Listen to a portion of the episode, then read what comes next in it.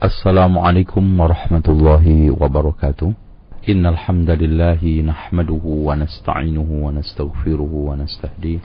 ونعوذ بالله من شرور أنفسنا ومن سيئات أعمالنا. من يهده الله فلا مضل له ومن يضلل فلن تجد له وليا مرشدا. أشهد أن لا إله إلا الله وحده لا شريك له وأن محمدا عبده ورسوله لا نبي بعده. قال الله عز وجل يا أيها, يا أيها الناس اتقوا ربكم الذي خلقكم من نفس واحدة وخلق منها زوجها وبث منهما رجالا كثيرا ونساء واتقوا الله الذي تساءلون به والأرحم. إن الله كان عليكم رقيبا. وقال عز وجل يا أيها, يا أيها الذين آمنوا اتقوا الله حق تقاته ولا تموتن إلا وأنتم مسلمون. وقال تبارك وتعالى يا أيها الذين آمنوا اتقوا الله وقولوا قولا سديدا. يصلح لكم أعمالكم ويغفر لكم ذنوبكم. ومن يطع الله ورسوله فقد فاز فوزا عظيما. فإن خير الحديث كتاب الله وخير الهدي هدي محمد صلى الله عليه وسلم وشر الأمور محدثاتها وكل محدثة بدعة وكل بدعة ضلالة وكل ضلالة في النار Pendengar Radio Roja yang dimuliakan Allah di mana saja Anda berada mudah-mudahan tetap memantau mengikuti dan menyimak kajian uh, dak ini mutiara dakwah salaf di mana pada kesempatan yang lalu kita telah membahas tentang pentingnya akidah di dalam berdakwah. Kalau kita sudah bicara masalah akidah merupakan prioritas utama dan pertama dalam masalah dakwah, maka tidak boleh seorang dai apalagi uh, seorang yang telah dinobatkan sebagai tokoh agama ulama menjadikan akidah sebagai uh, sambilan belaka di dalam berdakwah. Bahkan harus menjadi skala prioritas utama dan pertama. Penekanan di dalam ceramah-ceramahnya. Penekanan di dalam berbagai macam uh, fatwa-fatwanya. Ya, ajakan-ajakannya. Dan juga tekanan-tekanan dia di dalam menyampaikan al-Islam. Dan perlu diketahui bahwa kita bicara masalah akidah itu adalah tauqifi.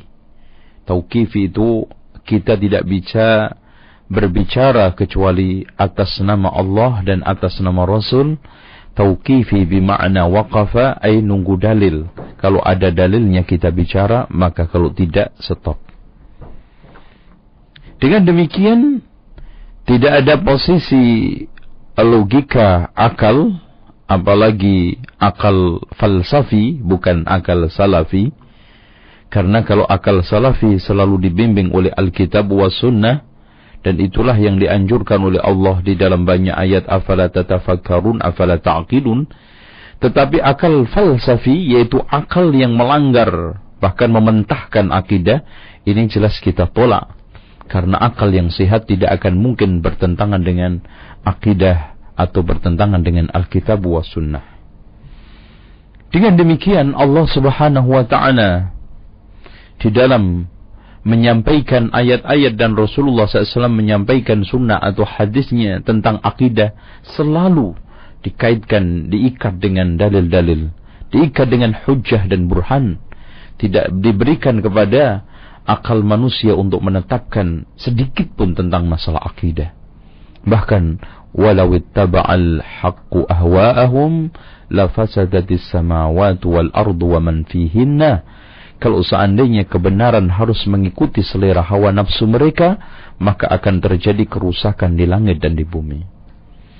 Wa in tuti aktsara man fil ardi yudilluka an sabilillah dan apa pun yang kita perselisihkan fama famakhtalaftum fihi min syai'in faruddu fahukmuhu ila Allah hukumnya kembali kepada Allah Fa in tanaza'tum fi syai'in farudduhu ila Allah war Rasul. Bahkan ati Allah wa ati Rasul banyak sekali dalil-dalil yang menunjukkan bahwa perkara agama terutama akidah adalah tauqifi. Nah, sekarang kita akan uh, membahas tentang masalah yang terkait dengan kalau memang satu ak akidah itu skala prioritas utama dan pertama, akidahlah yang menyelamatkan manusia dari berbagai macam kesesatan. Maka kita lihat bangsa mana pun yang jauh dari akidah, maka akan menjadi bangsa yang uh, maaf menjadi bangsa, menjadi rakyat, menjadi umat yang menjadi bangsa kesesatan. Oleh karena itu Allah Subhanahu wa taala menegaskan walau anna ahlal qura amanu wattaqau lafatahna alaihim barakatim minas sama'i wal ard. Berarti ketidakadanya ketakwaan dan keimanan Allah akan cabut keberkahan baik itu dari langit dan bumi. Dengan demikian tidaklah aneh kalau mereka telah kufur maka wadaraballahu mathalan qaryatan kanat aminatan mutmainnatan. Ya'tiha rizquha ragadan min kulli makan.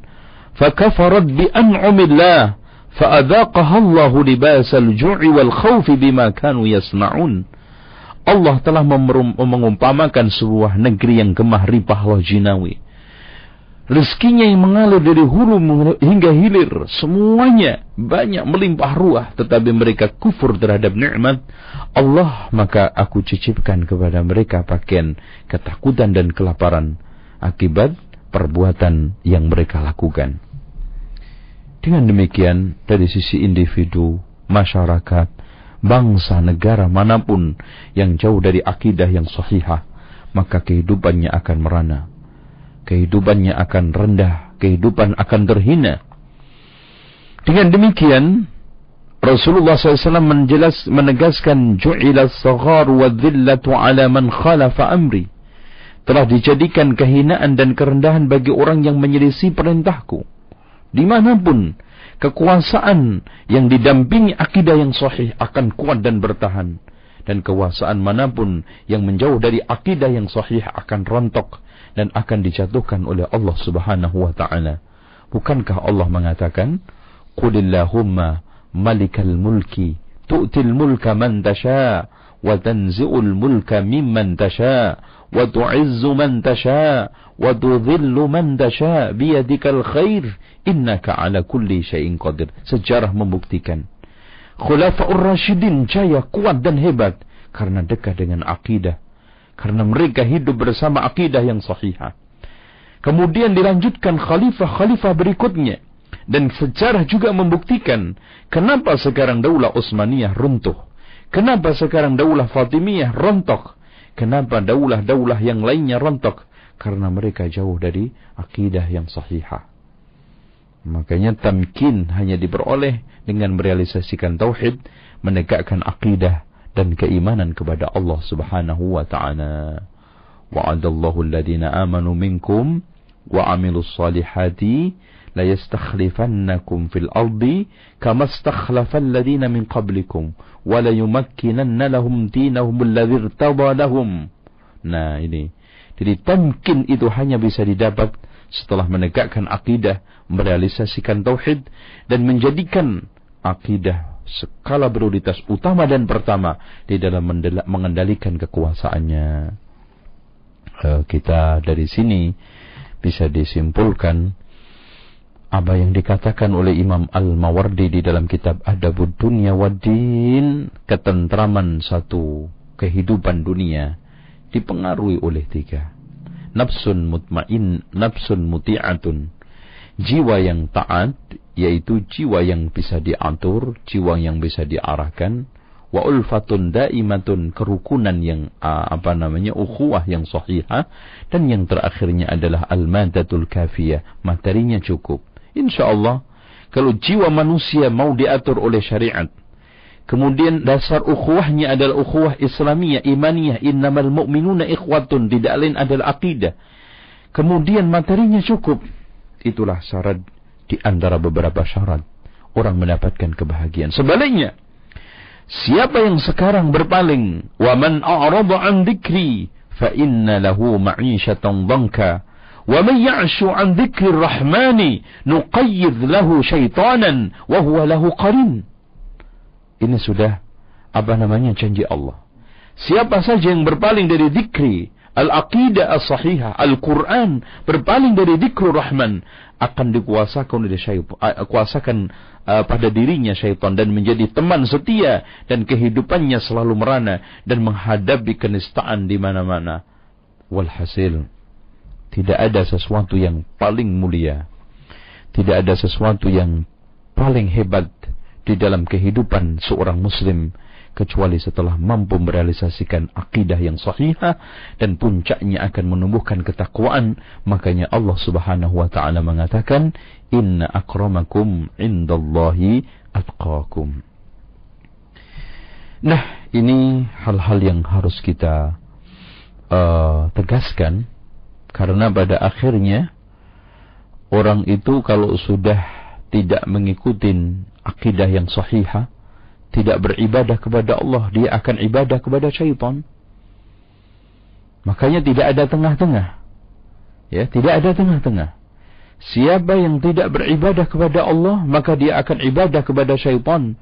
Maka Allah menegaskan dalam surat Yasin, "Alam a'had ilaikum ya bani Adam alla ta'budu syaitan, innahu lakum aduwwum mubin."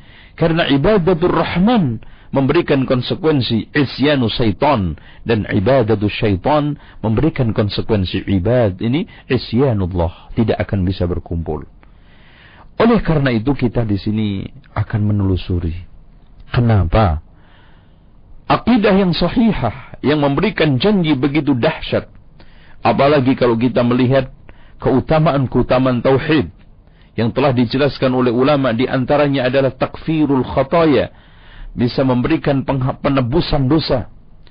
Kemudian juga dijelaskan oleh uh, para ulama-ulama uh, yang juga oleh Syekh Ibni Syekh Muhammad Ib, Ib, Syekh Muhammad Ibn Abdul Wahab dalam kitab tauhidnya di samping kafaratu kafaratu dunub memberikan satu al-amnu wal hidayah memberikan satu ketenangan tidak gampang diguncang dengan berbagai macam kesesatan diamankan dari siksa neraka, dijamin Allah Subhanahu wa taala untuk tidak masuk neraka. Bahkan Allah Subhanahu wa taala mengatakan di dalam Al-Qur'an, "Alladzina amanu wa lam yalbisu imanahum bidzulmin, ulaika lahumul amnu wa hum muhtadun." Al-amnu fid dunya wal amnu al-amnu fid dunya jelas keamanan dunia ketentraman, kedamaian, wal amnu fil akhirah minal azab. Dan itu setelah apa? Merealisasikan hidayah. Dan hidayah bisa didapat dari apa? Merealisasikan tauhid. Dari sini kita bisa simpulkan. Tidak akan mungkin orang bisa meraih hidayah tanpa tauhid. Tidak akan mungkin hidayah bisa dia dengan khurafat, dengan bid'ah, dengan penyimpangan, dengan kesesatan. Maka kalau kita faham betul Ihdinas siratal mustaqim. Al-hidayah kepada jalan yang lurus tidak lain adalah al-aqidah as-sahihah. Tidak lain adalah tauhid yang berkobar, memberikan satu pancaran sinar yang kuat, menerangi dunia dari kegelapan kesyirikan, kegelapan kekufuran, dan kegelapan kemaksiatan. Inilah akidah yang diinginkan oleh al-Islam, tapi sekarang dunia dipenuhi dengan kesesatan lingkungan kita dikotori dengan kekufuran dan kesyirikan. Nah, yang menjadi pertanyaan, kenapa terjadi penyimpangan akidah? Kenapa terjadi kesesatan? Atau simpelnya mas, mungkin kita bisa katakan, kenapa bangsa kita gampang disesatkan atau gampang sesat? Nah, ini kita akan bahas insya Allah di dalam poin-poin dan sampai uh, mudah-mudahan jam 5 kurang seperempat kita bisa menyelesaikan. Poin yang pertama, kenapa bangsa kita ini gampang sesat dan gampang disesatkan? Dan akhirnya menyimpang dari akidah yang mulia, akidah yang Masya Allah, memberikan satu kebahagiaan, sa'adatul darain, kebahagiaan dunia dan akhirat. Memberikan jaminan aman dunia akhirat. Memberikan satu apa jaminan untuk diampuni dosanya oleh Allah Subhanahu wa taala Bahkan datangnya keberkahan langit dan bumi itu pun dikarenakan dikarenakan akidah. Tapi kenapa? Hal itu semua tidak diminati oleh orang. Bahkan mereka lebih senang memilih sekarang hidup penuh dengan gonjang-ganjing politik, dengan fluktuasi ekonomi, perubahan-perubahan sosial yang ekstrim, dan kondisi-kondisi yang sangat-sangat uh, apa namanya membuat orang kadang-kadang tidak betah hidup Sampai persis yang dikatakan oleh Rasulullah SAW. لا تقوم الساعة حتى يمر الرجل بقبر qabri ويقول wa yaqulu ya laitaini la ya.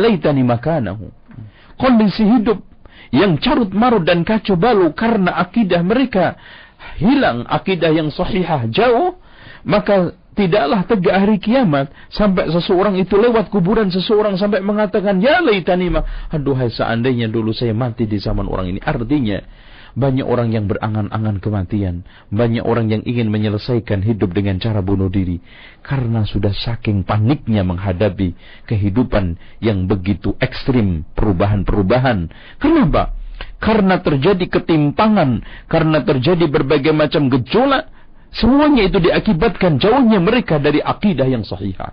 Seperti zaman jahiliyah. Coba bayangkan bagaimana cerita jahiliyah sebelum Rasulullah diangkat menjadi nabi. Pembunuhan terjadi di mana-mana. Korupsi, urus suap menyuap, peperangan. Manusia hidup tidak tenang. Bahkan dikatakan jahiliyah. Kemudian menjadi selesai karena datangnya Islam. Oleh karena itu, tidak lain penyebab utama terjadi penyimpangan kembali akidah yang sahihah ini yang di yang yang terjadi di tengah kita tidak lain adalah al jahlu bil aqidati as sahihah kebodohan mereka terhadap akidah yang benar ini perlu diketahui bodoh ini merupakan satu penyakit penentangan seluruh umat dari zaman ke zaman umatnya Nabi Nuh alaihissalam menentang dakwahnya Nabi Nuh yang hak karena kebodohannya mereka Umatnya Nabi Musa alaihi salam menentang juga umatnya Nabi Saleh Su'aib. Semuanya innakum qaumun tajhalun. Sungguh kalian ini kaum yang sangat bodoh. Al-jahlu terutama bil aqidati sahihah. Kalau kita lihat kebodohan ini akan memberikan dampak minimal ada tiga. Pertama, kaburnya antara ajaran dengan tradisi di benak mereka. Mana yang sekarang tradisi, mana yang ajaran, campur aduk. Yang keduanya, kuatnya keyakinan terhadap yang tradisi, lemahnya keyakinan terhadap yang agama. Bahkan kita sering katakan dan contohkan, banyak orang yang tidak diperdulikan, dipermasalahkan, meninggalkan sholat seumur hidup, bahkan ketika mati pun dihormati, disolati, bahkan ditahlili. Tapi sebaliknya ada orang gak tahlilan aja, di backlist, dicuekin, bahkan di di untuk tidak diberikan tempat di di satu masyarakat. Coba bayangkan, bukankah lebih jelas orang yang tidak sholat sanksinya daripada orang yang tidak tahlilan? Bahkan kalau kita mau membaca dengan baik, hadis-hadis Rasulullah SAW, sirah para rasul dan sirah para nabi, serta bagaimana pengamalan sahabat ridwanullahi alaihim mereka tidak pernah mengamalkan itu. Dan Ibnu Katsir mengatakan inna ahla sunnati wal jamaah ajma'u ala anna al-qawla wal fi'la idza lam yazbut an sahabati fahuwa bid'atun. Sesungguhnya ahli sunnah wal jamaah sepakat bahwa apa pun perbuatan dan ucapan kalau tidak tetap dari sahabat ridwani alaihi merupakan satu bid'ah fa innahu law kana khairan lasabaquna ilaih kalau seandainya itu baik pasti mereka akan mendahuluinya.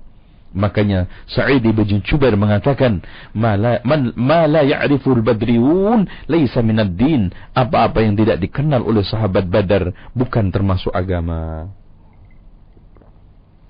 Tapi kenyataannya kita lihat mereka lebih antusias mengamalkan bid'ah mereka lebih khusyuk meng, men, apa namanya mengembangkan, mendistribusikan ya tradisi, bahkan sampai andai subhanallah jauh-jauh dari Jawa ke Kalimantan ke Sumatera hanya menjadi distributor bid'ah. Kalau menjadi distributor buku uh, agama Islam, masya Allah, distributor bid'ah, khurafat. Pindah transmigrasi ke Sumatera menjadi distributor kesesatan, naudzubillah.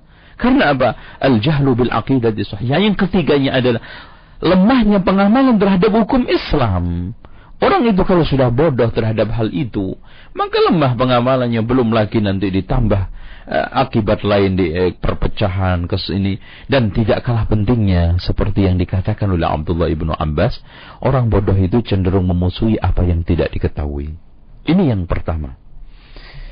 Dengan demikian Rasulullah Shallallahu alaihi ini maaf Umar bin Khattab radhiyallahu an mengatakan innama tunqadu ural is innama tunqadu ural islami urwatan urwatan idza nasha'a fil islam man la ya'riful jahiliyah maksudnya di sini al jahlu bil islam Bukan berarti orang yang melanglang buana mencoba mencicipi maksiat, ya, kesesatan tidak. Artinya seperti yang dikatakan oleh Hudzaifah, "Kana an-nasu yas'aluna Rasulullah sallallahu alaihi wasallam 'anil khair wa kuntu as'aluhu 'anil syarr makhafata ayudrikani." Kan gitu. Orang-orang pada menanyakan kepada Rasulullah tentang kebaikan, hanya aku saja yang menanyakan tentang keburukan supaya saya tidak kena, supaya saya tidak tersesat. Dengan demikian, al-haqqu yu'rab bil batil wal batil yu'rab bil haq. Kebenaran akan nampak setelah orang bisa mempelajari celah-celah kesesatan. Dan kesesatan itu akan nampak setelah orang terang benderang di dalam memahami kebenaran. Artinya al-ilmu dikuasai al-Islam. Maka uh, ikutilah orang karena dia benar. Jangan mengikuti kebenaran karena orang. Karena li fahami kebenaran. Kamu akan kenal siapa yang benar. Kemudian yang kedua. Kenapa akidah yang mulia yang diajarkan oleh Rasulullah Sallallahu Alaihi Wasallam umat yang ditinggalkan hanya tinggal mewarisinya dan itu hanya bisa dengan mudah dia dapat lewat para ulama karena innamal ulama warasatul anbiya. Kemudian sesat karena penyakitnya adalah atas ta'assub lima alaihi al-aba wal ajdad. Karena adanya uh, ta'assub. Karena adanya satu fanatis terhadap peninggalan nenek moyang. Inilah orang-orang yang termasuk golongan kelompok Islam turunan karena Islam itu, umat Islam itu ada dua, Islam atas dasar ajaran dan Islam atas dasar turunan. Dan dasar beragama pijakannya, apa kata tokoh, apa kata tradisi, apa kata hawa nafsunya, apa kata perasaannya. Ini kalau yang turunan. Makanya bawaannya ta'asub. Bahkan dia itu berprinsip sangat picik. Pokoknya yang tidak dikenal di kampung saya itu bukan agama. Yang agama itu yang beredar di kampung saya, yang diajarkan oleh kiai saya. Sehingga dia titip surga neraka ke kiainya. Walhasil, agama dibatasi oleh pendapat seorang. Oleh proses-proses, apa namanya, uh, ritual yang ada di dalam satu lingkungan. Na'udzubillah min balik. Sehingga, uh, apa yang dikatakan dengan istilah uh, universalitas Islam itu hilang. Dan juga keumuman Islam itu tidak ada lagi. Islam yang kamilun mutakamil katanya Syekh Jamil Zainu di dalam kitabnya Taujihat Islamnya.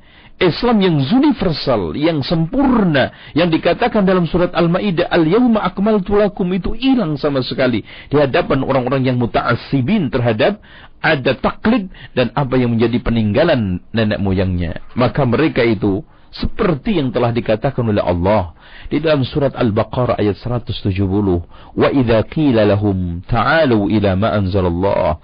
Qalu bal nattabi'u ma alfayna alayhi aba'ana awalau kana aba'uhum la ya'qiluna syai'an wa la yahtadun. La ya'qiluna syai'an karena rata-rata praktek tradisi itu tidak ilmiah dan tidak berdasarkan dalil. Wala yahtadun kalau ditanya petunjuknya dari mana dari sisi Al-Quran sunnahnya juga tidak bisa menjawab.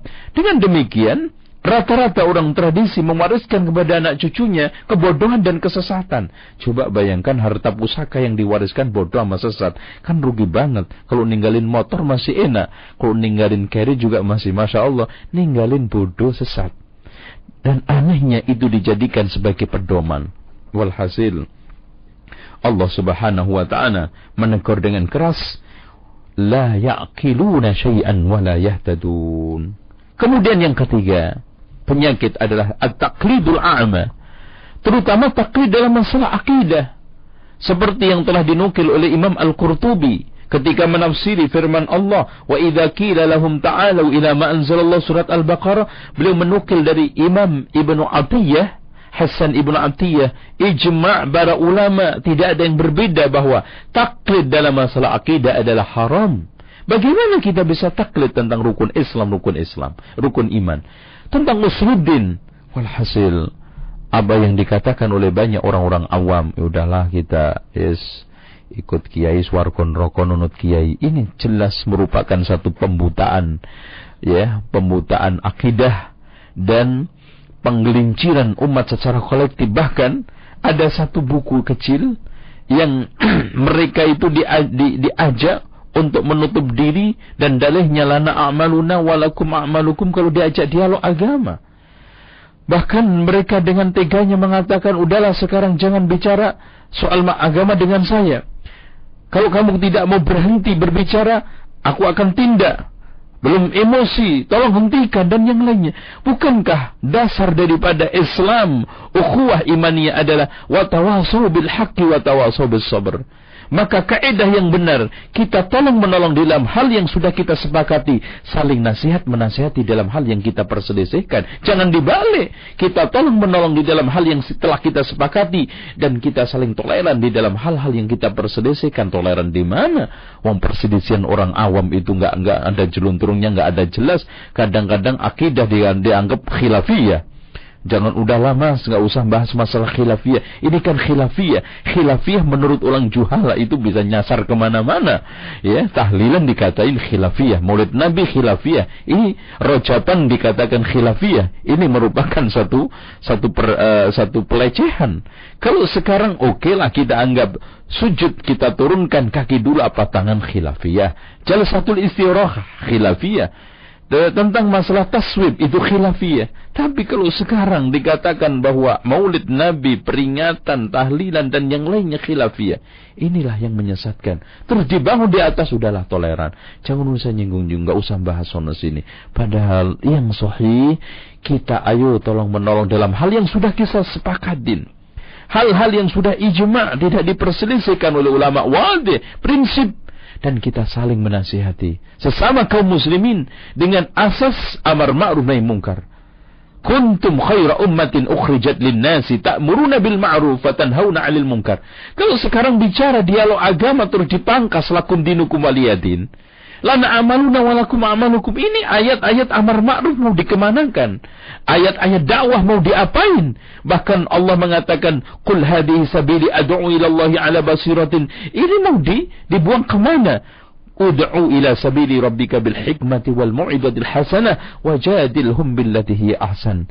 Ini ayat mau ditilap dibuang ke mana? Kalau hanya kita bicara masalah-masalah agama, terus kemudian tidak ada titik temu karena masalah ta'assub, taklid, bunyi bacaan terakhir dalilnya. Lana a'maluna walakum a'malukum dan lakum dinukum waliyatin minimal. Dengan demikian kita lihat taklidnya pengikut Asy'ariyah taklidnya pengikut Mu'tazilah dan taklidnya pengikut Sufiyah. Semuanya menghancurkan akidah hancurnya akidah yang sahihah ini dicemari oleh berbagai macam akidah-akidah yang batilah yang bersumber dari Syiah, Khawaris, Qadariyah, Asy'ariyah dan berbagai macam kelompok-kelompok sekte yang telah dikatakan oleh Allah Subhanahu wa taala uh, oleh Rasulullah sallallahu alaihi wasallam 72 itu semuanya berawal daripada ta'assub taklid terhadap tokohnya maka eh, kelompok-kelompok itu muncul di awal dimuncul dengan nama tokoh atau kadang dengan nama satu pemikiran. Jahmiyah karena tokohnya Jaham Asy'ariyah karena Abdul Hasan Asy'ari walaupun beliau sudah bertaubat ahli sunnah wal jamaah Mu'tazilah karena pemikiran i'tizal. Makanya intinya taklid entah itu terhadap tokoh, taklid entah itu terhadap satu pemikiran, itu tidak pernah menyelesaikan masalah. Maka kunci yang telah saya katakan tadi, ikutin orang karena dia benar. Jangan mengikuti kebenaran karena orang. Kenalilah kebenaran, ikutin, pahami, pelajari kebenaran. Kamu akan kenal siapa yang benar. Artinya kita punya standar untuk mengukur orang yang sesat dan tidak sesat, orang yang sekarang benar atau salah. Kemudian tidak kalah pentingnya, kenapa akidah kaum muslimin itu menyimpang? Tidak lain adalah sikap hulu fit salihin. Coba bayangkan, ketika muncul awal kesyirikan bukan karena keteledoran atau bukan karena apa-apa, karena sikap hulu terhadap orang-orang soleh wal aulia di kalangan umatnya Nabi Nuh alaihi salam. Di sana ada Nasra, Ya'udha, Yaghutha, disembah, dikultuskan. Di Jazirah Arab juga ada Latta Uzza Manat. Bahkan Manat itu Latta, Latta dari kalimat Rajulun Yalutus Sawik. Karena orang tersebut saking solehnya, dermawannya, sehingga dikultuskan. Berarti di sini ta'asub al-ghulu itu merupakan rentetan daripada sumber di kesesatan yang akhirnya menyebabkan orang yang di uh, apa namanya ghulu tersebut akan disembah dikultuskan. Walhasil apa yang dikatakan oleh kaumnya Nabi Nuh la tadarunna alihatakum. Sama di sini, udahlah jangan tinggalin tahlilan itu jangan tinggalin itu uh, apa namanya peringatan, jangan jangan jangan tinggalin itu danyangan, jangan itu semuanya. Bahasanya beda, tapi intinya sama. La tadarunna alihatakum. Bahkan tradisi-tradisi itu sudah dianggap sebagai berhala. Coba siapa yang coba-coba untuk nyinggung, bakal akan berang itu tokoh-tokohnya. Seperti dulu ketika berhala disinggung oleh Rasulullah Abu Jahal, Abu Lahab, berang ya. Sama. Cuman berhalanya don ono bentuknya apa? Bentuknya batu. Di sini berhalanya bentuknya macam-macam. Tapi semua semua ta'assub terhadap hulu terhadap orang-orang soleh sudah nampak. Ketika sekarang tokohnya disinggung, ketika tokohnya sekarang dikritik, ketika berhala tradisinya itu di, dikritik, maka dia akan dengan serta merta bangkit melawan, melakukan tindakan-tindakan anarkis. Tetapi kalau sekarang Islam dilecehkan, diam mereka tidak ber, uh, ber, uh, berkomentar bahkan diam seribu bahasa nasallallahu al-afiyah waddan wala suwa'a wala yawutha wa ya'uqa wa nasra. Tuhan Tuhan sama nah sekarang. Jangan tinggalkan itu tahlilan jangan tinggalkan itu maulid jangan tinggalkan itu rojaban nisfu sa'ban sama.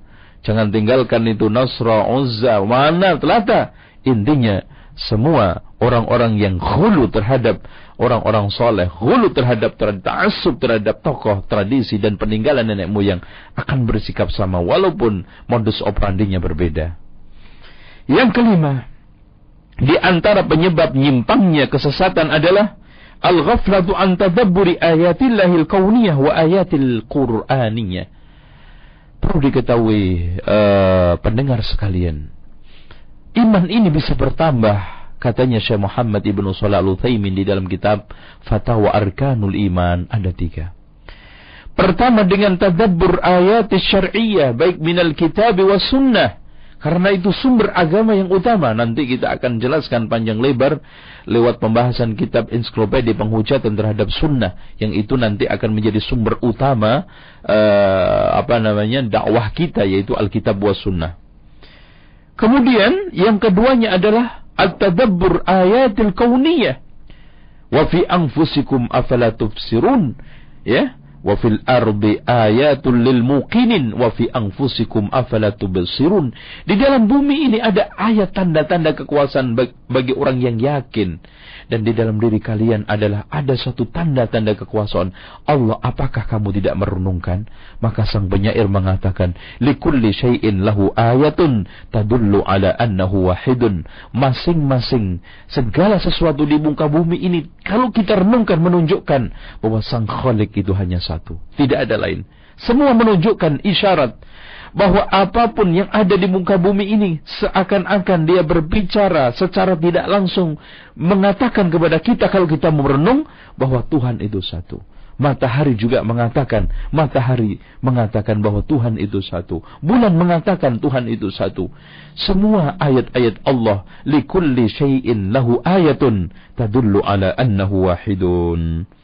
Maka banyak anjuran di dalam firman Allah Subhanahu wa taala قل سيروا في الأرض فانظروا كيف كان عاقبة المكذبين قل سيروا في الأرض فانظروا كيف كيف كان عاقبة المفسد عاقبة الكافرين dan yang lainnya afala yanzuruna ila al-ibli kaifa khuliqat atau awalam yanzuru ila malakutis samawati wal ardi wama khalaqallahu wama khalaqallahu min syai' Am khuliqu min ghairi syai'in am humul khaliqun. Semua ayat ini mendorong kita untuk merenungkan terutama di dalam surat al uh, surat Ibrahim Allah Subhanahu wa taala menegaskan Allahul ladzi khalaqas samawati wal ard. Allah Subhanahu wa taala menciptakan langit dan bumi. Wa anzala minas sama'i ma'an. Allah menurunkan dari langit air. فأخرج به من الثمرات رزقا لكم dan Allah Subhanahu wa taala mengeluarkan dengan air itu rizki berupa thamarat buah-buahan untuk kalian وَسَخَّرَ لَكُمُ الْفُلْكَ لِتَجْرِيَ فِي الْبَحْرِ dan Allah menundukkan kapal-kapal belayar di lautan bi amrihi dengan perintahnya وَسَخَّرَ لَكُمُ الْأَنْهَارِ dan Allah menundukkan sungai-sungai وَسَخَّرَ لَكُمُ الشَّمْسَ وَالْقَمَرِ ayatain daibain maaf daibain ya keduanya saling susul menyusul wasakhkhara lakumul laila wan nahar Allah Subhanahu wa taala juga menundukkan malam dan siang atakum min kulli ma sa'altumu dan memberikan segala sesuatu yang kalian minta wa in ta'uddu ni'matallahi la tuhsuha kurang apa manusia Kemudian untuk meningkatkan akidah dan keimanan katanya Syekh Muhammad Ibn Salah yang ketiga adalah menambah nilai ketaatan dan ibadah. Makanya kalau kita sudah merenungkan ayat syar'iyyah minal Qur'ani wal kitab wa sunnah. Karena Rasulullah mengatakan, Ala inni utitul Qur'an wa mithlahu ma'ahu. Quran dan sunnah itu sejajar sama-sama wahyu. Kemudian ayatul kauniyah. Kemudian setelah itu kita tingkatkan ketaatan dan ibadah. Insya Allah iman akidah kita kuat. Nah, yang permasalahannya. Orang-orang yang sesat itu menghindar dari al-ghaflah, lalai dari itu semuanya. Lalai oleh berbagai macam dorongan hawa nafsu, ya, ketertarikan dengan permainan-permainan yang melalaikan, ya, ya berkegiatan-kegiatan yang melalaikan zikir kepada Allah sehingga sesat dan uh, keluar dari akidah yang sahihah. Kemudian yang keenam, inharaful walidain, ya, penyimpangan kedua orang tua Ya gak usah jauh-jauh. Sekarang orang tuanya dukun, anaknya pasti cinta keris, cinta berbagai macam benda-benda pusaka. Kalau anaknya sekarang anaknya komunis, gak jauh, ini bapaknya komunis, ya saya gak jauh. Bapaknya bandar togel, anaknya insya Allah bandar, ya, ya apa namanya, judi juga. Pengaruh daripada pendidikan, makanya Rasulullah mengatakan, Kullu mauludin yuladu alal fitrah, fa'abawahu yuhawidanihi au yunassiranihi au yumajisanihi menjadi Yahudi, Nasrani dan Majusi itu tergantung kedua orang tua. Makanya, ikhwan, eh, akhwat fillah, Bapak Ibu sekalian, saya ingin tekankan, pelajarilah kebenaran, pelajari Islam, kuatkan akidah untuk anak kita, bukan hanya untuk kita sendiri. Karena pada akhirnya akidah, tingkah laku, suluk akhlak kita akan menjadi cerminan kudwah buat anak kita. Betapa hancurnya, betapa ruginya kita sudah membesarkan anak dengan berbagai macam kesulitan hidup. Akhirnya anak kita menjadi kurban bapaknya sendiri. Bukan kurban dibunuh, bukan kurban ditusuk, tapi menjadi kurban tusukan akidah khurafat bid'ahnya orang tua. Dengan demikian, uh, subhanallah ya. Tidak uh, kita kita sendiri saya sendiri dulu Kenapa terpengaruh dengan akidah eh, orang-orang NU? Karena keluarga NU. Makanya orang yang keluarganya Masya Allah ahli sunnah, cinta sunnah, benci bid'ah akan seperti itu. Maka di sini waspadai. Jangan sampai ya kita ulang lagi, kita ulang lagi anjir. Akhirnya generasi kita hancurkan, kita uh, kita busukkan. Maka hendaknya orang tua sekarang membina dengan baik. Bahkan pengaruh kebaikan, kesolehan orang tua akan mempengaruhi anaknya.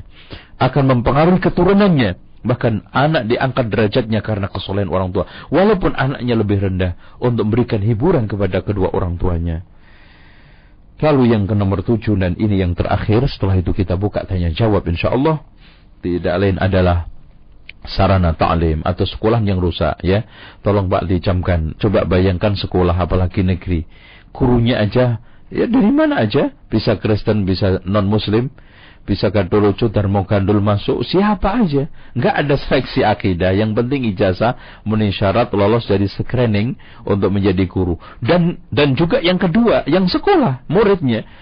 Ya, ada muridnya dukun ada muridnya bandar togel ada muridnya kiai ada muridnya waduh macam-macam. Semua tumpuk blek dan itu siap untuk saling mempengaruhi. Dan tolong dicamkan yang paling kuat mempengaruhi adalah yang jelek. Kita bergaul sama orang baik Mungkin bertahun-tahun belum tentu bisa baik, tapi bergaul dengan orang jelek berbulan, nggak usah berbulan-bulan, mingguan saja dijamin untuk, untuk jelek. Karena orang jelek itu lebih gampang daripada baik. Karena saya sering umpamakan orang kalau ingin baik itu seperti naik, zaman sekarang apalagi seperti naik gunung terjal susah sambil ngangkut dua kintal kedelai diambil diidik-idik. Lah orang sekarang untuk untuk jadi jelek untuk mau jelek itu turun gunung, gelundung aja nggak pakai kaki nyampe itu. Dengan demikian mari kita hati-hati memilihkan tempat pendidikan anak kita. Maka insya Allah kita berusaha. Sekarang kita sedang bangun Islamic Center Ibnu Hajar ya di Cipayung. Insya Allah mudah-mudahan saya kita minta doa restu pada pendengar sekalian agar cepat selesai. Agar kita mendapatkan minimal yaitu pendidikan yang bisa menyelamatkan akidah anak kita. Membangun kekuatan tauhid anak kita yang terbimbing sehingga insya Allah anak tersebut menjadi hebat dunia dan akhirat. Dan menjadi simpanan buat orang tua dan masuk ke dalam hadis Rasulullah SAW, "Idza mata benu Adam, inqata 'amaluhu illa min thalathin, sadaqatin jariyatin aw ilmin yuntafa'u bihi aw waladin salihin yad'u lah." Atau anak saleh yang mendoakan. Wallahu a'lam. Kita buka tanya jawab. Pendengar yang dimuliakan Allah Subhanahu wa taala, demikian penjelasan disampaikan oleh Ustaz Zain Nabidin berkaitan tentang tema dakwah yang menitik beratkan kepada poin akidah yang sahih. Kemudian untuk selanjutnya akan kita buka sesi tanya jawab namun kita jeda sejenak jangan ke mana-mana kita akan kembali setelah jeda yang berikut ini. القرآن. لو أنزلنا هذا القرآن على جبل لرأيته خاشعا متصدعا من خشية الله. وتلك الأمثال نضربها للناس لعلهم يتفكرون رجاء راديو دعوة على السنة والجماعة للذاكرين والذاكرات Dengan ujian rahmat Allah Subhanahu wa taala kembali di frekuensi 756 AM. Kita angkat telepon yang pertama Ustaz. Halo. Dengan Adi di Kota Baru, di Kranji. Oh, Kranji. Ya, silakan. Ya pernah debat sama orang-orang yang melaksanakan maulid. Iya. Ya, Roj. Mm -hmm. Rojaban juga, Mas. Ya. Udah rojaban belum ente? Ya. Dulu sering saat. Iya, alhamdulillah. Sering, Iya, terus sekarang ya, tobat. Pernah, pernah melaksanakan gitu. Mm -hmm. Iya, terus? Karena pernah debat. Hmm. Dibilang gini dalil Ustaz. Hmm. Yang Kudu ila tabli robika bil hikmah itu dia menjadikan dalil Ustaz. Oh, iya. Ah, gitu. Iya, iya, iya. Gimana caranya untuk merot ya? Iya. Membantahnya. Cukup? Ah, ah. Itu Ustaz. Ya. Assalamualaikum. Waalaikumsalam. Begini Mas. Uh, sebetulnya kesesatan tidak bisa dijajakan dengan dalil yang sahih. Ini kaidah yang harus kita pegang dulu. Enggak mungkin bid'ah itu bisa didukung dengan dalil yang sahih. Cuma kadang-kadang ahli bid'ah bisa menghadirkan hujjah sahihah untuk mendukung kebid'ahan dikarenakan satu takwil yang batil yang mereka masukkan di dalam uh, uh, menyetir dalil tersebut. Keduanya, kebodohan yang mendengarkannya. Kemudian kelihayan dia mengutak-atik kalimat. Contoh saja, pernah saya mendengar seorang yang mengatakan bahwa sesajen itu sunnah, bahkan masya Allah itu termasuk bagian dari Islam, karena itu masuk ke dalam kategori sodakoh rahasia antara yang memberi dan yang diberi itu berbeda. Nah, sekarang yang jadi permasalahan, coba bayangkan sesajen dipahami, sodakotus sirri dengan dalil qala Rasulullah SAW, sodakotus sirri tudfi'u ghadabar. Coba lihat. Ketika Anda mencermati, men, ketika dia uh, menyetir satu hadis, sadaqatu sirri tufi'u ghadabar. Itu hadis Rasul. Coba yang menonjol nantikan penjelasan, takwilnya, ya, uh, berbagai macam apa penafsiran penafsiran dia sendiri. Yang menjadi pertanyaan berikut gini, Mas.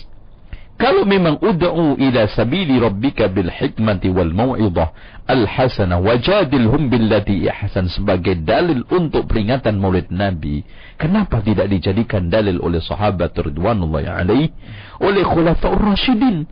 Ayat ini insya Allah tidak tidak apa namanya tidak luput dari mereka. Tidak ada satu ayat pun yang luput dari penafsiran ulama-ulama kapabel dan hebat. Tidak pernah luput dari kalangan sahabat terutama khulafaur rasyidin. Tidak luput dari para ahli tafsir kalangan tabi'in, imam sunnah. Masa baru sekarang ayat itu menjadi dalil maulid Nabi? Tidak menjadi dalil umat yang sekian juta, ya bukan hanya ratusan ribu. Dengan demikian, kita kembalikan kepada apa yang dikatakan oleh Ibnu Katsir, "Lau kana khairan lasabaquna ilai." Artinya kalau seandainya pemahaman itu benar, maka akan didahului oleh sahabat-sahabat ridwanullahi alaihi. Seperti orang yang men menguatkan Maulid Nabi dengan puasa hari Senin ketika Rasulullah SAW ditanya, "Dzaka yaumun wulidtu fihi?" Itu hari dilahirkan. Sama jawabannya karena tidak pernah Rasulullah, sahabat dan tabiin menjadikan momentum Maulid Nabi apa hmm. momentum apa ini puasa Senin untuk memperingati hari lahirnya Rasulullah sallallahu alaihi wasallam. Allah a'lam. Ya kebanyakan dalil yang dipakai dalil-dalil umum misalnya. Iya, dalil-dalil umum. Dalil kemudian yang ditonjolkan adalah tafsiran dia. Oh, iya. Orang kadang tersilau, terkesima dengan penjelasannya. Akhirnya coba perhatikan yang menonjol nanti adalah menurut sayanya, menurut saya, menurut saya. Akhirnya lambat eh, pelan-pelan dalil itu ditinggalkan. Nah, ini ini rahasianya ya. Wallahu a'lam. Kita angkat kembali untuk penelpon yang kedua di 8236543. Waalaikumsalam warahmatullahi Dengan siapa di mana? Dengan Abu Surya di Singkaring. Ya, silakan. Uh, Assalamualaikum Pak Ustaz. Waalaikumsalam warahmatullahi Silakan Mas. Ana juga kemarin sore nih debat sama orang uh, dia bilang jarak kubur ini apa uh, dia ngaji di kuburan nggak apa-apa katanya kan Quran juga kan istilahnya nggak ditaruh di kuburan kan ya Ustaz kan katanya ngaji apa baca Quran di kuburan kecuali di WC atau di tempat-tempat hmm. kotor katanya iya. apa-apa katanya kecuali dari dua tempat itu kata Ustaz iya iya. Uh, cukup gitu. uh, cukup itu aja gimana hmm. tuh Pak tadi ini untuk membantah subhat ya, ya.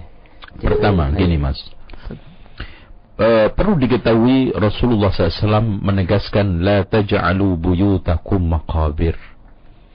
Jangan jadikan rumahmu seperti kuburan. Artinya seperti kuburan itu ya namanya layaknya kuburan nggak ada nggak ada ibadah.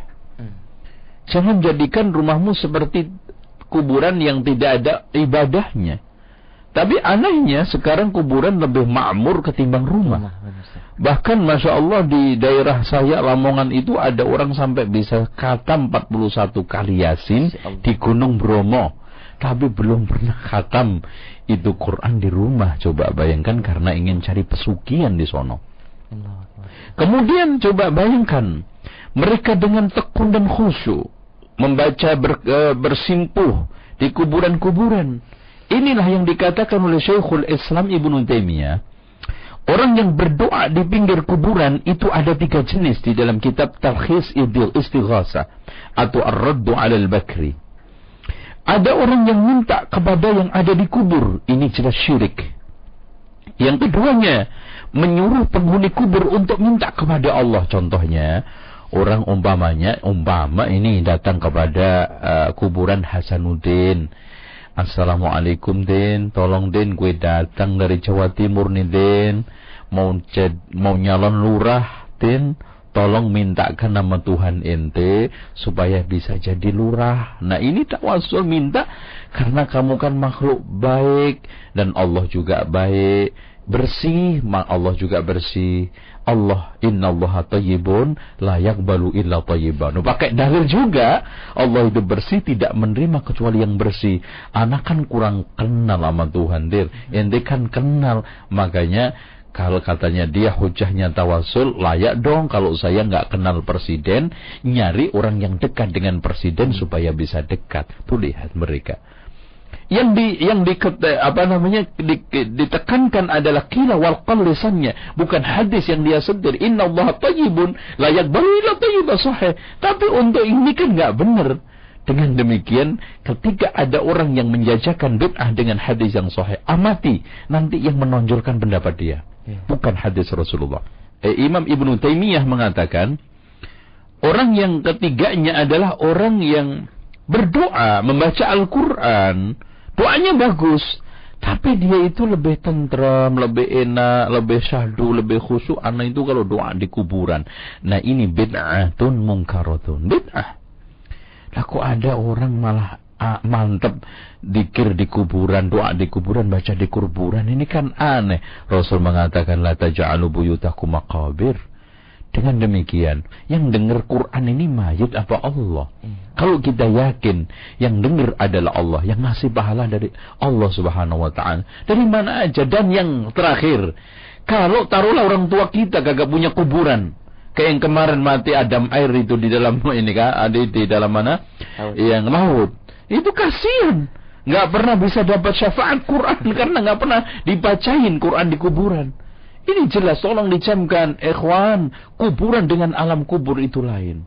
Dengan demikian nggak ada dalil satupun, penekanan satupun dari Rasulullah SAW. Anjuran fadilah membaca Quran, baca doa di pinggir kuburan. Bahkan sebaliknya dikatakan Ibnu Taimiyah bid'atun munkaratun. Jadi makanya uh, saya sarankan kepada akh itu untuk uh, terus belajar insyaallah bisa akan mengkanter ini insyaallah. Wallah. Kita angkat kembali dengan yang ketiga. Assalamualaikum. Ya. Dengan siapa di mana Ibu? Di Cakung ya, Baik, silakan. Assalamualaikum Pak Ustaz. Waalaikumsalam. Iya. Mungkin saya sedikit surhat ya Pak Ustaz ya. Iya, Saya ini baru mengenal salaf ini mungkin belum lama. Sementara anak-anak saya itu udah remaja Pak Ustaz. Hmm. Sementara yang besar dulu tuh udah pernah menghibah ahwat yang udah bercadar, tapi karena pengaruh temen-temennya jadi diputusin. Hmm. Nah sekarang kendalanya yang kecil ini mau diajak masuk pesantren tuh susah sekali Pak Ustadz. Hmm. Jangankan pengaruh luar, pengaruh di abangnya aja tuh udah besar sekali. Karena yang besar-besar udah susah sekali untuk saya mengajak dia ke agama yang hak ini. Karena mereka udah saya kenalin itu dulunya kan yang jahil sekali Pak Ustadz. Iya iya. Uh -uh. Bagaimana nasihat buat saya Pak Ustadz? Iya iya, ya Bu ya. Uh, Assalamualaikum. Hmm. Waalaikumsalam. Assalamualaikum Nah Ibu, saya ingin nasihatin. Ibu pertama banyak berdoa kepada Allah Subhanahu wa taala. Karena doa itu bisa me, me, melakukan sesuatu yang dianggap mustahil, dianggap sulit oleh usaha manusia. Mungkin ibu sudah hampir putus asa melihat kondisi anak seperti itu, tapi tidak ada sesuatu yang mustahil di hadapan doa. Coba ibu lihat, anak kasih contoh. Nabi Yunus alaihi salam keluar dari perut ikan selamat berkat doa. Nabi Ibrahim alaihissalam dikarunia anak yang sudah lama memohon uh, akhirnya lahir bahkan memberikan keturunan yang baik karena berkat uh, anak. Bahkan orang yang terjebak berkat doa bahkan terjebak di dalam kuah yang tiga orang juga berkat doa. Pertama kita harus terus terus dan terus minta kepada Allah Subhanahu wa taala. Allah Subhanahu wa taala yaghdab dalam yus'al alaih. Allah itu marah kalau tidak diminta. Bahkan Tolong jangan sampai istihjal. Da'autu da'autu walam yustajab li. Saya berdoa berdoa enggak ada pengabulan fatarokat doa. Dia tinggalkan itu doa. Ini enggak benar. Insya Allah. Setiap saat kita sholat, setiap saat kita sujud, antara adzan dan qamat, Pokoknya kita terus minta kepada Allah. Rabbana hablana min azwajina wa dhurriyyatina qurrata ayun waj'alna lil muttaqina imama atau Rabbi habli min ladunka dzurriyyatan thayyibatan innaka sami'ud du'a. Atau kalau memang enggak bisa kita doakan dengan bahasa yang kita mengerti. Ya Allah luruskan. Atau Bu banyak membaca ini Bu. Doa. Di dalam surat Al-Ahqaf Rabbi auzi'ni an ashkura ni'mataka allati an'amta alayya wa ala walidayya wa an a'mala salihan tardahu wa aslih li fi durriyati. Ya Allah perbaikilah anak cucu saya. Wa aslih li fi durriyati. Inni tubtu ilaika wa inni minal muslim. Ya Allah saya tobat dan saya tunduk. Dan tolong yang keduanya. Ibu taubat. Sarannya dari ayat tadi. Bertaubat kembali kepada Allah. Karena apa namanya? Ini ujian dan ujian itu tidak lain adalah akibat dari kesalahan kita. Fa innal fa abda la yuhramu minar rizqi li dhanbin yusibuhu. Ada seorang hamba dihalangi Allah tidak mendapatkan rezeki karena dosa yang dia lakukan. Maka mungkin ini ujian bagi kita ujian kesabaran kita ujian untuk membersihkan dosa kita ujian agar kita semakin dekat kepada Allah Subhanahu wa taala. Tapi akhirnya ibu Akhirnya tolong ibu camkan. Akhirnya Nabi Nuh alaihi salam tidak bisa menyelamatkan Kan'an. Akhirnya Nabi Nuh alaihi salam tidak bisa menyelamatkan istrinya yang terdekat. Akhirnya Nabi Nabi Lut alaihi salam tidak bisa menyelamatkan istrinya yang terdekat. Dan subhanallah, akhirnya Allah subhanahu wa ta'ala menunjukkan Musa walaupun hidup di tengah kesesatan yaitu dibesarkan oleh Tauhud yang paling besar yaitu Fir'aun la'anatullah alaih. Oleh karena itu, cerita-cerita ini sebagai gambaran kita agar kita tidak putus asa. Dan yang ketiganya, kita terus mengadakan pendekatan, approach, ngomong, dialog, insya Allah, dengan komunikasi yang baik, dengan ketulusan dan keikhlasan untuk merubah anak. Insya Allah ibu, kalimat yang tulus dan ikhlas akan menyentuh pada kalbu yang ikhlas. Tapi tolong ibu, hasil tidak bisa dinikmati dua tiga hari apalagi. Bahkan dua tahun tiga tahun bahkan mungkin ibu. Anak ibu yang selama ini ibu bimbing dengan ketulusan. Bahkan tetesan air mata kadang-kadang berlinang di depan matanya akan teringat ketika ibu sudah tidak ada. Akan teringat nanti ibu sudah meninggal dunia. Dan akan teringat kalau kalau dia mendapatkan sesuatu yang sama ternyata dia juga dikerjai oleh anaknya, diperlakukan oleh anaknya seperti itu. Makanya perbaikilah hubungan dengan orang tua kamu supaya anak kamu berbuat baik kepada kamu. Dan ini semuanya insya Allah berproses. Tapi tolong dicamkan. Innaka la tahdi man ahbabta. Walakin Allah yadi man yasha'u ila siratim mustaqim. Allah anam. Subhanallah. Baik, Ustaz kita angkat kembali penelpon selanjutnya sebelum kita angkat dari pesan singkatnya. Ya, Assalamualaikum. Halo. Iya. Ustaz. Ya, Waalaikumsalam. warahmatullahi Dengan siapa Bapak di mana? Dengan Abu Fani di Cikarang. Hmm. Silakan. Ini Ustaz saya Ya. mau ngasih tahu orang tua saya gimana ya. Apanya? Itu ibu saya tuh kemarin suka ada yang datang anak sakit, Iya. dikasih air dijampe terus Oh. sembuh. Sembuh. Dijampe karena di pokoknya ibu saya suka ngejampe kasih air tuh. Bacaannya apa? Tahu nggak? Ya kurang tahu juga Ustaz tuh gimana itu. Coba cabut ginjal temoniasu kali mas. Iya. Gimana itu cara untuk nasihati kalau itu tidak benar gitu Ustaz? Iya cukup. Cukup Ustaz. Ya, Assalamualaikum. insyaallah. Waalaikumsalam. Insyaallah ya Mas ya, di samping anak akan jelaskan eh, inilah yang melatar belakangi saya harus menulis buku judulnya Membongkar Dunia Klinik dan Perdukunan Berkedok Karomah. Jadi insyaallah dalam eh, beberapa hari akan keluar. Tapi intinya begini. Eh, tanyain dulu bacaan yang dibaca oleh si ibu itu apa. Kita biar tidak jangan-jangan dia baca ayat Al-Qur'an. Eh, kan ruqyah. Dan dia baca ayat eh, ayat kursi. Ruqyah berarti. Makanya kita tanya bacaannya apa dengan ka- kalimat lemah lembut ya?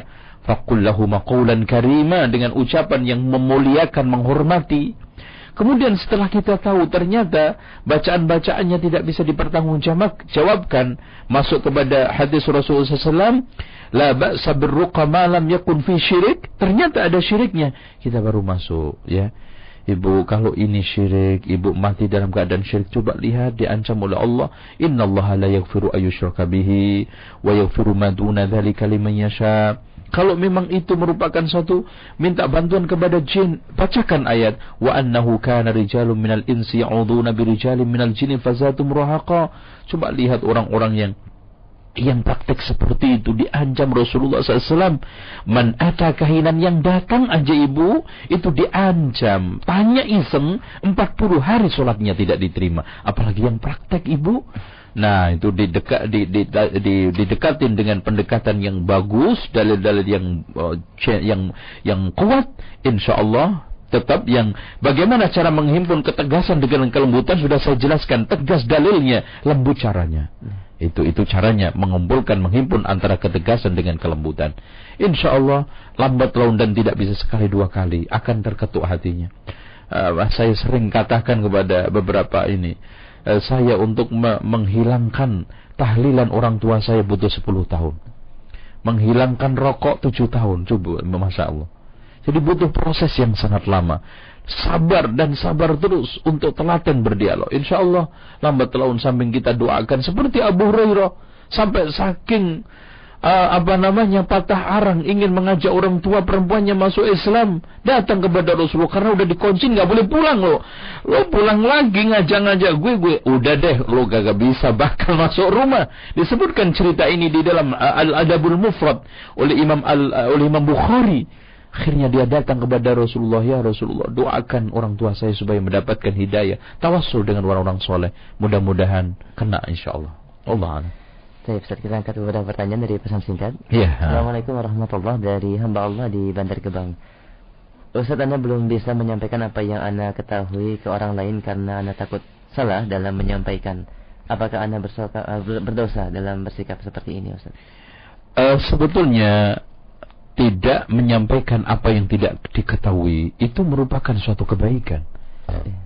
Tapi jangan sampai terus dengan itu malas menyampaikan apa yang sudah diketahui. Ini harus di, di, diperhatikan. Anda jangan-jangan nanti berhujah, ah, Anda merasa nggak tahu, belum faham, akhirnya tidak melakukan amar ma'ruf nahi munkar. Maka harus ada usaha, harus ada mencoba, harus ada mengingatkan minimal telepon, tanya kepada orang tua atau SMS kalau memang nggak kuat dialog. Uh, di SMS ya tentang masalah diingatkan lagi ya kalau abah atau bapak gimana? Tahlilannya berhenti enggak ya? Acara-acaranya ini dihentikan enggak kerisnya udah dibuang belum? Apa masih diambil lagi? Ini dikontrol terus lewat SMS kalau memang ini. Kalau ada telepon atau lewat surat dan yang lainnya insya Allah dengan wasilah-wasilah itu orang tua akan terus ingat dan sadar. Mudah-mudahan kita semua berharap kita semua minta kepada Allah Subhanahu Wa Taala agar kita diberikan kekuatan oleh Allah untuk menunjukkan orang yang tersesat diberikan kekuatan oleh Allah Subhanahu wa taala bisa sabar, bisa tegar menghadapi berbagai macam resiko menyampaikan kebenaran. Seperti yang dikatakan oleh Abu Dar Al-Ghifari, amarani Rasulullah SAW an aqul al-haqq walau kana murra. Rasulullah memerintahkan kepadaku agar mengucapkan kebenaran walaupun rasanya pahit, pahit. Wallah. Baik, Ustaz, kembali dari pesan singkat ya. dari ya. Era di Cibinong. Assalamualaikum warahmatullahi Ustaz tolong berikan masukan kepada saya akidah yang bagaimanakah yang harus diterapkan untuk mendakwahkan teman yang masih menyimpang tapi ilmu masih sedikit dan hmm. tidak sabar untuk membenarkan akidah teman yang masih menyimpang apakah yang harus saya dahulukan yang pertama anda harus menguasai dulu kitab al-asalasatul usul kemudian kasfus syubhat lalu kitab tauhid dan akidah wasitiyah itu kau itu hatamkan dan gurukan dulu dan sudah diterjemahkan semua. Iya, sudah diterjemahkan semua insya Allah dan taklim-taklim sudah dibahas. Insya Allah dengan menguasai empat kitab itu akidah Anda akan minimal Anda mengetahui bulatnya akidah. Oh, akidah tauhid Islam itu seperti ini. Baru kita lenggang enak menyampaikan insya Allah. Itu dulu yang Anda lakukan dan kemudian munculkan keberanian mental untuk berdakwah dari mulai teman ke teman, dari orang ke famili ke famili, dari orang tua ya dan yang lainnya orang terdekat kita. Al-aqrabu fil aqrab seperti yang dilakukan oleh Rasulullah ketika turun ma'andur asyuratakal aqrabin semuanya dipanggil ya Bani Abdul Syams angkidu anfusakum minan nar la'uni ankum minallahi syai'a wahai Bani Abdul Manaf selamatkan diri kalian dari neraka aku tidak bisa menjamin dan semuanya dipanggilin satu persatu diajak satu persatu wallahu a'lam saya Mas, ada pertanyaan yang cukup banyak yang sama yeah. berkaitan tentang bulan Rajab di mana kita yeah. sudah masuki uh, bulan Rajab pada hari ini Ustaz. Mm -mm. Mengapa kita dilarang untuk berpuasa bukankah puasa itu disyariatkan? Jazakallah khair. Ya, sebetulnya uh, kita akan bahas mudah-mudahan nanti kita ada waktu khusus untuk membuat eh, ini kajian rojaban, rojaban ya. Intinya gini, perlu diketahui tidak ada satu hadis pun yang sahih. Ada hadis tapi nggak sahih yang takhsis untuk melakukan secara khusus puasa bulan Rajab. Bahkan hadis yang mengatakan siapa yang puasa bulan Rajab tiga kali sama dengan puasa eh, 700 tahun, masya Allah. Itu hadis palsu. Dan masih banyak nanti kita akan sampaikan insya Allah. Jadi intinya kalau kita sekarang puasa bulan-bulan yang dihormati oleh Allah Subhanahu wa taala di antara Rajab boleh tanpa taksis, artinya tanpa taksis, kita puasa Senin Kemis. Artinya puasa-puasa sunnah yang sudah jalan. Ada puasa tiga hari dalam setiap bulan. Ada puasa Daud. Silakan puasa. Perbanyak di bulan di, di Rojab. Tapi kalau kita sekarang puasa khusus Rojab. Seperti khususnya Sa'ban itu lain lain lain lagi. Karena kita puasa Sya'ban ada dalilnya. Khusus Sya'ban. Memang Rasulullah SAW menganjurkan untuk puasa Sya'ban. Seperti Rasulullah SAW mengkhususkan setiap bulan tiga hari. Tapi sekarang taksis khusus adanya fadilah puasa bulan Rajab itu tidak ada satu hadis pun. Tapi kalau sekarang kita itu puasa memperbanyak amal soleh di bulan-bulan yang dihormati Allah termasuk aja silahkan. Ya, Sodako, sunnah, infak, sunnah semuanya dia lakukan. Tidak ada masalah. Karena Allah Subhanahu Wa Taala uh, menegaskan bahwa uh, inna iddatasy syuhuri indallahi indallahi 12 shahran fi kitabillahi yauma khalaqas samawati wal arda minha arba'atun hurum ya empat yang diharamkan itu Dhul Qa'dah, Dhul Hijjah, Muharram, Rajab. Anda lakukan amal soleh silahkan. Tapi taksis seperti buah eh, kalau Muharram jelas ada taksis ya. Asyura, Tasu'a jelas ya kan. Artinya kita sengaja puasa Asyura, Tasua, Asyura, kita taksis 9 10 ada dalilnya. Tapi sekarang kita taksis Rojab, umpamanya e, minggu pertama Rojab atau istilah di kampungnya Rebu Wekasan atau kalau Jumat pertama atau tanggal 20 bulan Rajab atau dua siapa yang puasa 27 28 29 akan mendapatkan pahala 700 uh, tahun puasa dan qiyamul lail. Ini jelas merupakan satu satu hal yang tidak dibenarkan karena hadisnya palsu. Wallahu a'lam. Baik, Ustaz, kita angkat kembali dari telepon ya. Hmm. Assalamualaikum. Waalaikumsalam. Ya. Dengan siapa di mana? Dengan Rodia. Hmm, di mana? Jakarta. Ya, silakan. Uh, Pak, saya Pak. Iya, uh, Tempat saya kan uh, banyak uh, apa sih uh, udah udah sirik tuh jadi hmm. jadi inilah uh, apa sih udah jadi mengakar mendarah daging. Iya, hmm, iya. Nah, sedangkan uh, kakek saya itu sebagai dukun di kampung saya. Masya Allah, dukun ya. Wah itu repot nih. Iya, saya juga ya Allah yang ini sampai kalau kalau yang repot jadi menantunya bisa disantet nih nanti ya. Nah, terus pertanyaannya? Saya uh, saya gimana cara uh, mendakwahinya secara baik? Iya, ya. Saya sudah mencoba sudah memberikan kasih segala macam tapi uh, mereka malah Eh, nggak uh, mau nggak mau dituduh sebagai dukun hmm. mereka uh, mereka uh, bilang saya sholat saya uh, ngaji saya puasa hati, iya, iya haji juga udah kan gitu jadi memang ya ya cukup ya mbak ya, ya Insya Allah hmm. Hmm. Itulah di Indonesia sungguh sungguh sangat ajaib untuk membedakan empat orang ini. Mendingan bedakan empat orang koruptor, maling, rampok, copet. Itu hmm. masih agak mendingan bisa dibedain. Tapi kalau membedakan empat orang ini dukun, kiai, paranormal, orang pinter, ini susah. Kita lihat kiai haji, masya Allah, surbani gede, hmm. ya sholatin tak tak tahajudnya, masya Allah. Tapi praktek perdukunannya juga jalan. Hmm. Nah kita tidak bisa membedakan tapi kalau kita kita lihat dari sepintas mungkin dia mungkin ngambil air ke kamit, wah jangan-jangan baca ayat Quran. Karena proses untuk mendapatkan ilmu perdukunan kita nggak tahu dia bertapa di mana, lelono di mana, bahkan dia mungkin bertahun-tahun cari ilmu itu harus tapa di gubangan eh, kotoran kebun dan yang lainnya. Sekarang yang ketika praktek itu kan sudah hasilnya, sehingga kita lihat oh dia nggak apa-apa kok, dia juga sholat dia ini. Kita nggak tahu latar belakang ilmu yang dia dapat itu apa dan tahu dengan jin itu apa. Makanya insya Allah uh, buku ini akan mengupas tentang bagaimana caranya dukun mendapatkan ilmu itu ya, ya membongkar dunia klinik perdukunan insya Allah. Ya. Tapi saya sarankan anda jangan putus asa terus dan dengan cara mungkin kita kasih kaset, kita kasih apa namanya selebaran-selebaran kecil. Jangan gede-gede kitabnya nanti uh, mungkin nggak nggak ini uh, kasih masukan ya. Mudah-mudahan dia sadar. Tapi kalau tidak yang penting tablet. Tolong dicamkan mbak. Pahala dakwah sudah didapat karena hanya sekedar menyampaikan. Walaupun orang yang kita dakwah tidak ikut tidak sadar dan tidak tidak mau menerimanya. Itu bukan resiko kita bukan bukan tugas kita. Hmm. tugas kita adalah tablet. Wallah alam Baik, Ustaz, kita angkat kembali penelpon yang sudah menunggu. Assalamualaikum. Ya. Waalaikumsalam. Ya, dengan siapa Bapak di mana? Ini Tukiman di Cikarang, Pak. Silakan. Ya. Uh, ini saya mau tanya, Pak.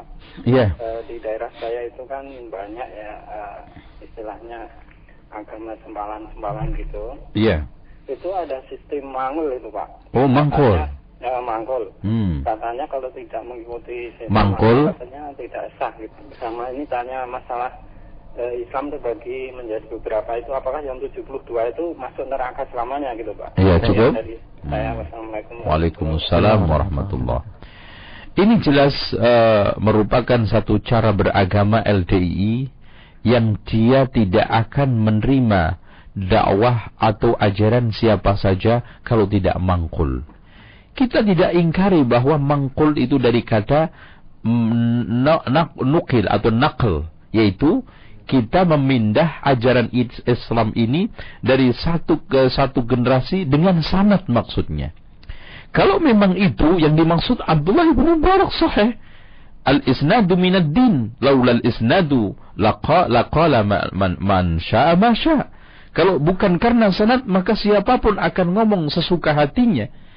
Tapi ini punya isnad versi sendiri, yaitu semua ajaran yang tidak diambil dari imamnya yaitu Abu Ubaidah nggak sah, nggak dinyatakan mangkul. Bahkan muncul kesimpulan sing orang mangkul kepacul. Maksudnya tidak diterima agamanya. Ini jelas kesesatannya. Dengan demikian, uh, apa?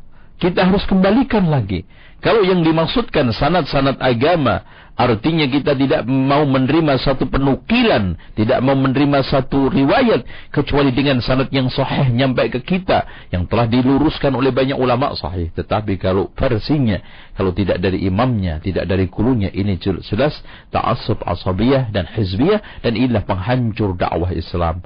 Adapun 72, seperti yang dikatakan oleh Ibn Taimiyah, tidak kekal di neraka.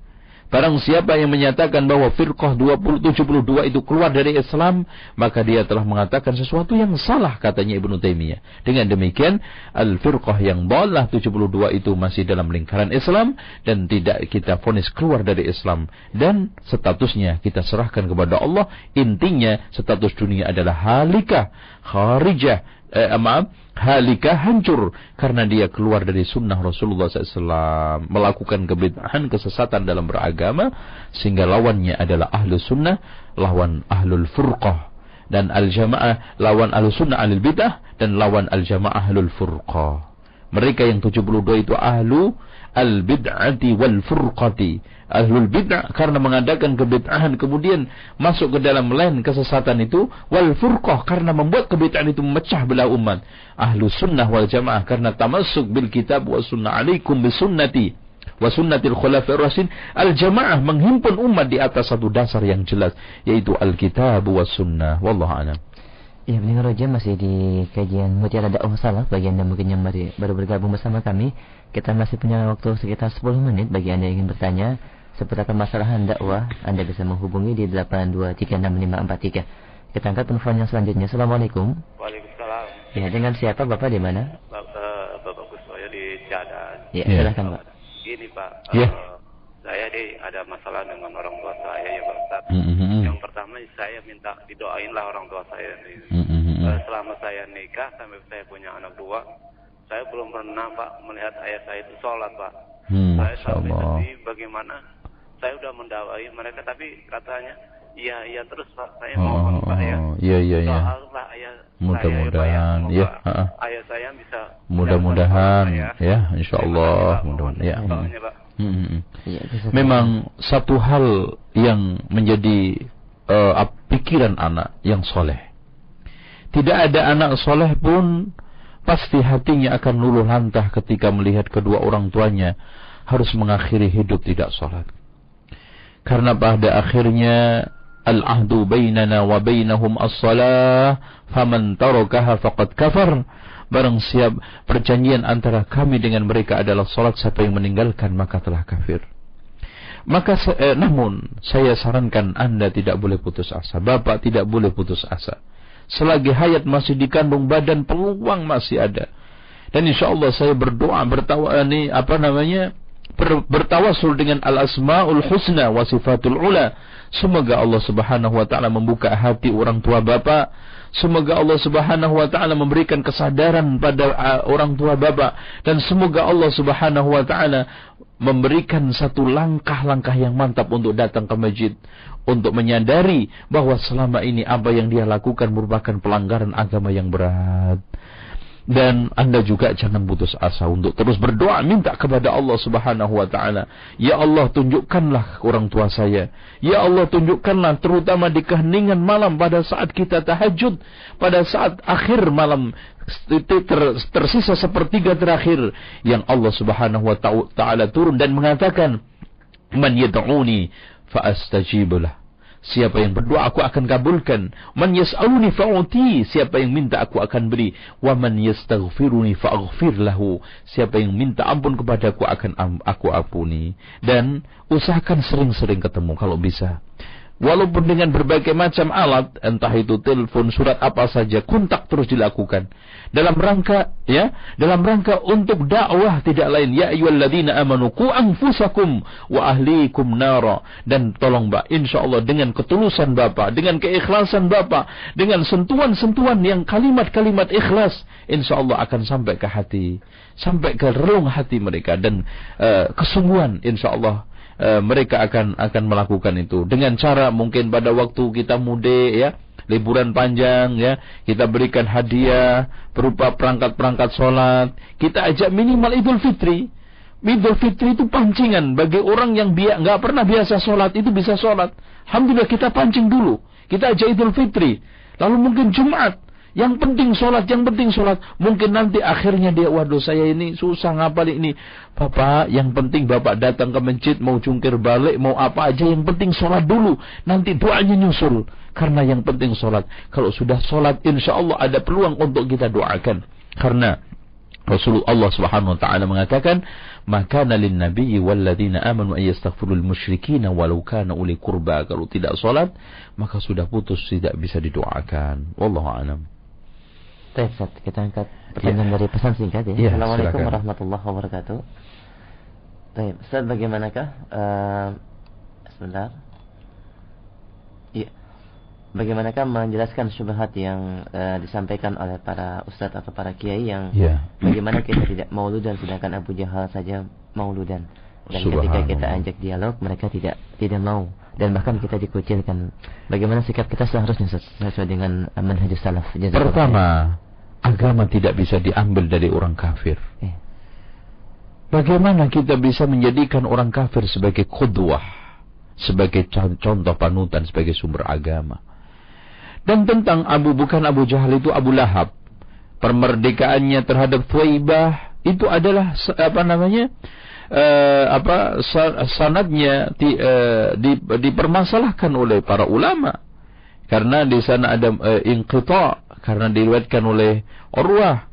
Yang itu pun kalau seandainya sahih yang mimpi yang meriwayatkan adalah Abbas ketika itu masih kafir.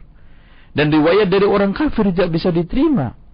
Dengan demikian uh, apa namanya hujah ini adalah hujah lemah, tidak bisa dipakai dasar sebagai dalil dan yang keduanya bagaimana kita membuat satu oh, penetapan syariat dari pendapat, dari pelakuan, dari apa yang dipraktekkan oleh orang kafir yaitu seperti Abu Lahab, Abu Jahal. Coba lihat bagaimana mereka berhujah. Harusnya kan Umar Abu Bakar, harusnya kan Ibnu Mas'ud. Ini Abu Jahal, masya Allah, masya Allah. Ya, semoga Allah menunjukkan orang yang berdalil dengan prakteknya Abu Jahal. Wallahu a'lam. Baik, kembali kita dari angkat dari pesan singkat. Ustaz ada ada seorang yang mengatakan bahwa perkataan saya adalah salafi hukumnya sama dengan kalimat tauhid la ilaha illallah yang kafir bila tidak mengatakannya. Bagaimana menurut Ustaz apakah orang yang tidak menisbatkan daripada salafus saleh sudah kafir dari Abu Ifa di Bintaro? Ah, ini jelas keliru. Tolong dicicamkan bahwa uh, nisbat salafi itu seperti sunni. Untuk membedakan ketika itu adalah syiah. Karena sunnah lawan daripada si ahlu sunnah syiah maka syiah memberikan satu nisbat syi'i maka ahlu sunnah wal jamaah itu adalah sunni. Sekarang berbagai macam dakwah merebak yang mungkin membuat subhat-subhat di sekitar kita, maka nisbat itu sebagai ciri khas, maka salafi hanya sekedar nisbat. Dan itu bukan merupakan satu hal yang bid'ah. Dan kita uraikan panjang lebar di dalam kitab ensiklopedi penghujatan terhadap sunnah. Uh, anak nukil dari ulama-ulama salaf di antara Imam Az-Zahabi menjulukin Imam Ad-Daruqutni dengan bal kana salafiyan bahkan dia salafi.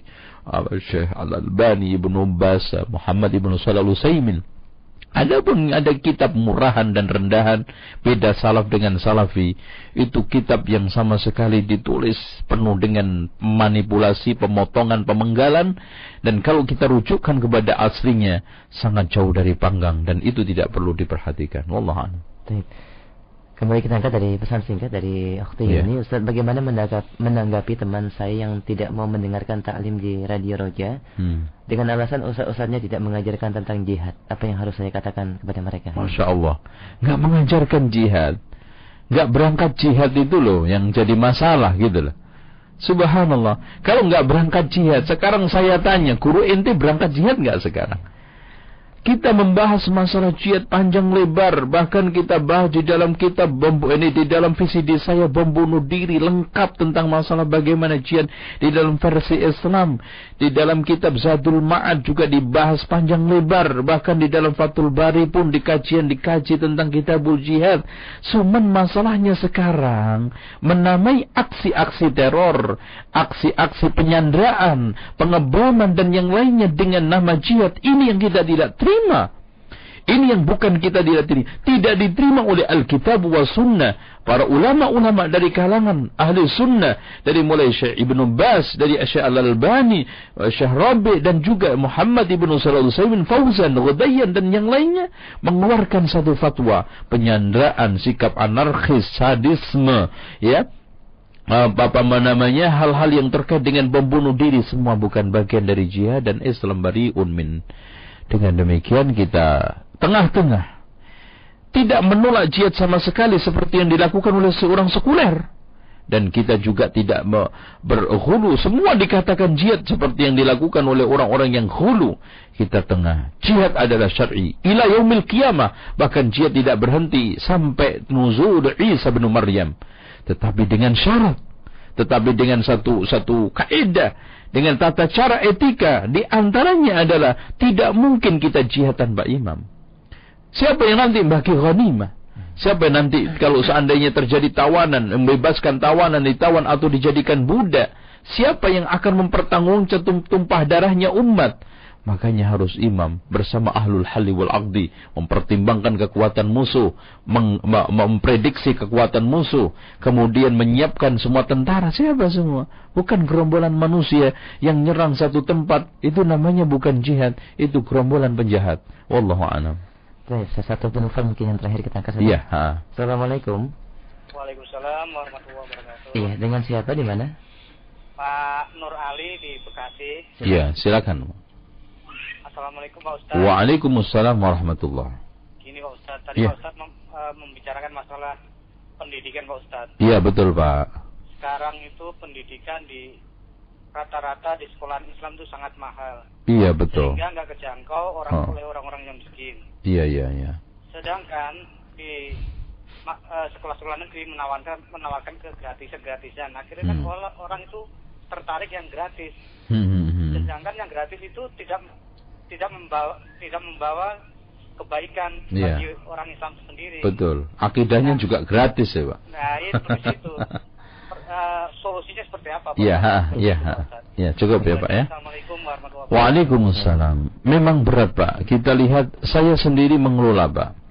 Saya punya eh, TKSJ di Sukoharjo itu dengan coba untuk murah, itu pun murah dalam dalam tanda kutip Eh, satu bulannya membayar eh, lima puluh lima ribu.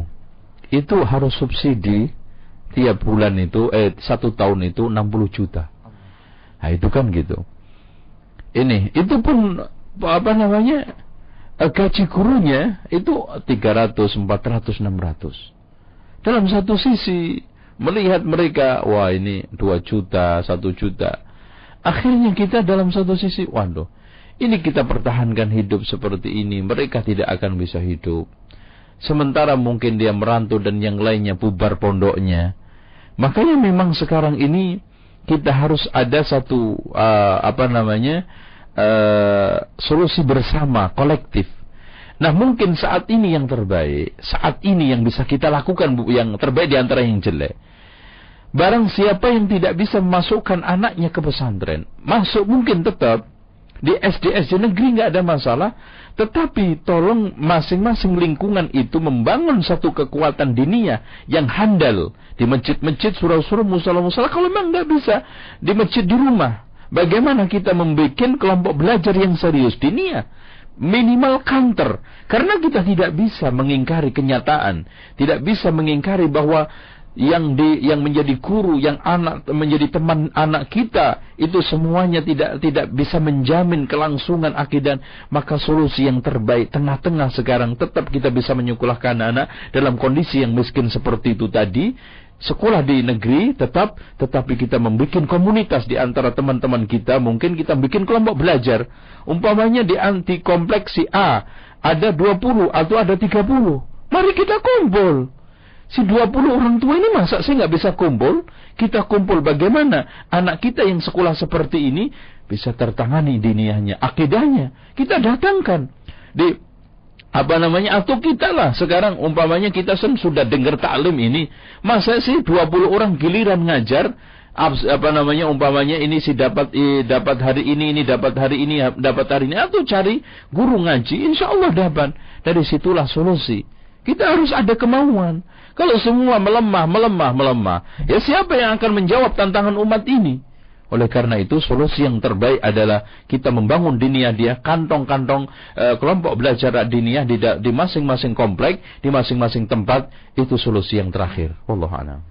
Saya ingin kesimpulan akhir. Ya, intinya kita membahas panjang lebar tentang akidah dan membicarakan masalah akidah tidak akan ada habisnya dan saya ingatkan kepada pendengar sekalian untuk terus mengikuti kajian ini agar lebih mantap, lebih kuat akidah kita dan insya Allah minggu yang akan datang kita lanjutkan tentang pembahasan uh, akidah juga uh, biidnillah. Demikian uh, ada kurangnya saya mohon maaf. Wassalamualaikum warahmatullahi wabarakatuh.